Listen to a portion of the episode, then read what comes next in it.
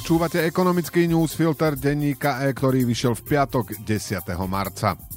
Z Európskej komisie unikol návrh podpory zeleného priemyslu, ktorý je veľmi dôležitý aj pre Slovensko. Podľa neho sa nemecký koncern Volkswagen rozhoduje, či postaví veľkú fabriku na batérie aj v Európe alebo iba v Amerike, kde už má podporu istú. Jedným z vážnych kandidátov na získanie tejto investície sú Šurany.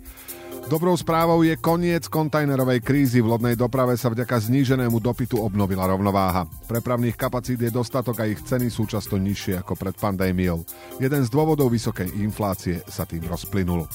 Ekonomický newsfilter má dnes približne 1300 slov a pripravil ho pre vás Ján Kováč.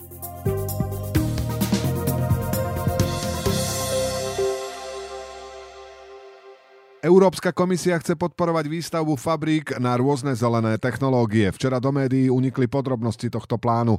Hlavným cieľom je, aby sa napríklad batérie do elektromobilov či zariadenia na výrobu čistej elektriny vyrábali vo veľkom aj v Európe.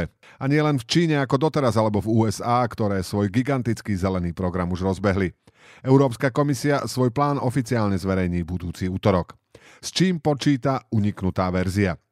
Do roku 2030 sa v Európe má vyrábať aspoň 40% potrebných solárnych panelov, 85% veterných turbín, 60% tepelných čerpadiel, 85% batérií a 50% elektrolyzérov na výrobu zeleného vodíka. Ako to dosiahnuť? V prvom rade dotáciami pre firmy, ktoré svojou výrobou nejako prispejú k energetickej bezpečnosti. Pravdepodobne sa peniaze na tento účel presunú z iných fondov, napríklad z plánu obnovy a uvoľnia sa pravidlá poskytovania štátnej pomoci. Ďalej má pomôcť aj odstránenie byrokracie, rýchlejšie vydávanie povolení a možnosť zaradiť do verejného obstarávania kritérium bezpečnosti dodávok. To by zvýhodnilo dodávateľov, ktorí vyrábajú v EÚ. Čo zostáva nevyriešené, kde na to vziať a ako neporušiť dohody o zahraničnom obchode. Napríklad vo Fonde obnovy a odolnosti a v programe Repower EU sú na ekologické projekty vyčlenené stovky miliárd eur. Teoreticky sa dajú upraviť tak, aby zohľadňovali aj nový cieľ, ktorým je výstavba fabrík na zelené technológie. Ďalšou možnosťou je vytvorenie fondu, ktorý by sa financoval zo spoločného dlhu. Tento nápad má však veľa odporcov, najmä medzi krajinami, ktoré sú tradične proti zadlžovaniu. Okrem toho môžu členské štáty svoje fabriky financovať z vlastných zdrojov, to by však zvýhodnilo bohatšie krajiny na úkor, napríklad aj Slovenska. Zvýhodňovanie domácich firiem môže byť v rozpore so zásadami Svetovej obchodnej organizácie, čo hrozí aj v prípade amerických subvencií. Slovenská vláda chce presvedčiť Volkswagen, aby v Šuranoch postavil fabriku na výrobu batérií do elektromobilov. Konkurenciou Slovenska je Česko. Volkswagen podľa Financial Times odložil definitívne rozhodnutie, lebo si chce počkať na podmienky dotačného programu EÚ. Podľa britského denníka sa chce teraz sústrediť na výstavbu podobnej fabriky v USA, kde má už peniaze isté. Zástupcovia koncernu hovoria, že tieto dve veci spolu nesúvisia, ale zároveň dávajú jasne najavo, že na konci dňa sa rozhodnú podľa podmienok štátnej pomoci. Čo sa musí stať, aby baterkáreň postavili u nás? Vláda sa musí rozhodnúť, čo je strategická priorita. Či už by mali peniaze prísť z národných zdrojov alebo presúvaním európskych peňazí závisí od slovenskej vlády.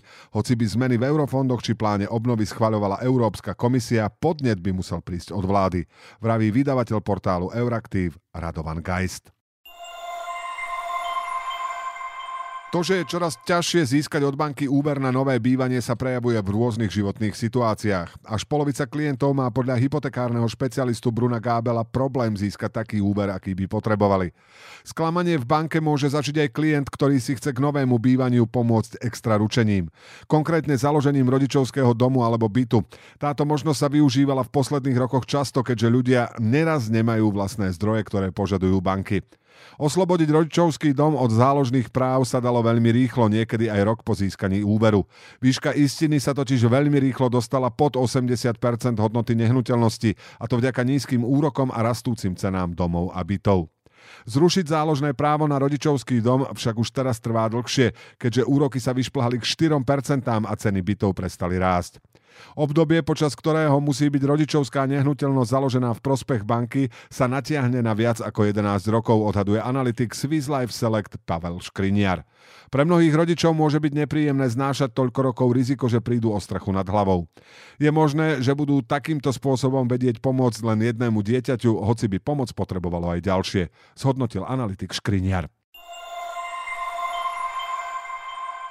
Zákaz predaja nových spaľovacích aut po roku 2035 v EÚ je neistý. Nemecko začalo presadzovať, aby sa zaviedla výnimka pre syntetické palivá, ktoré sa vyrábajú spájaním vodíka a oxidu uhličitého.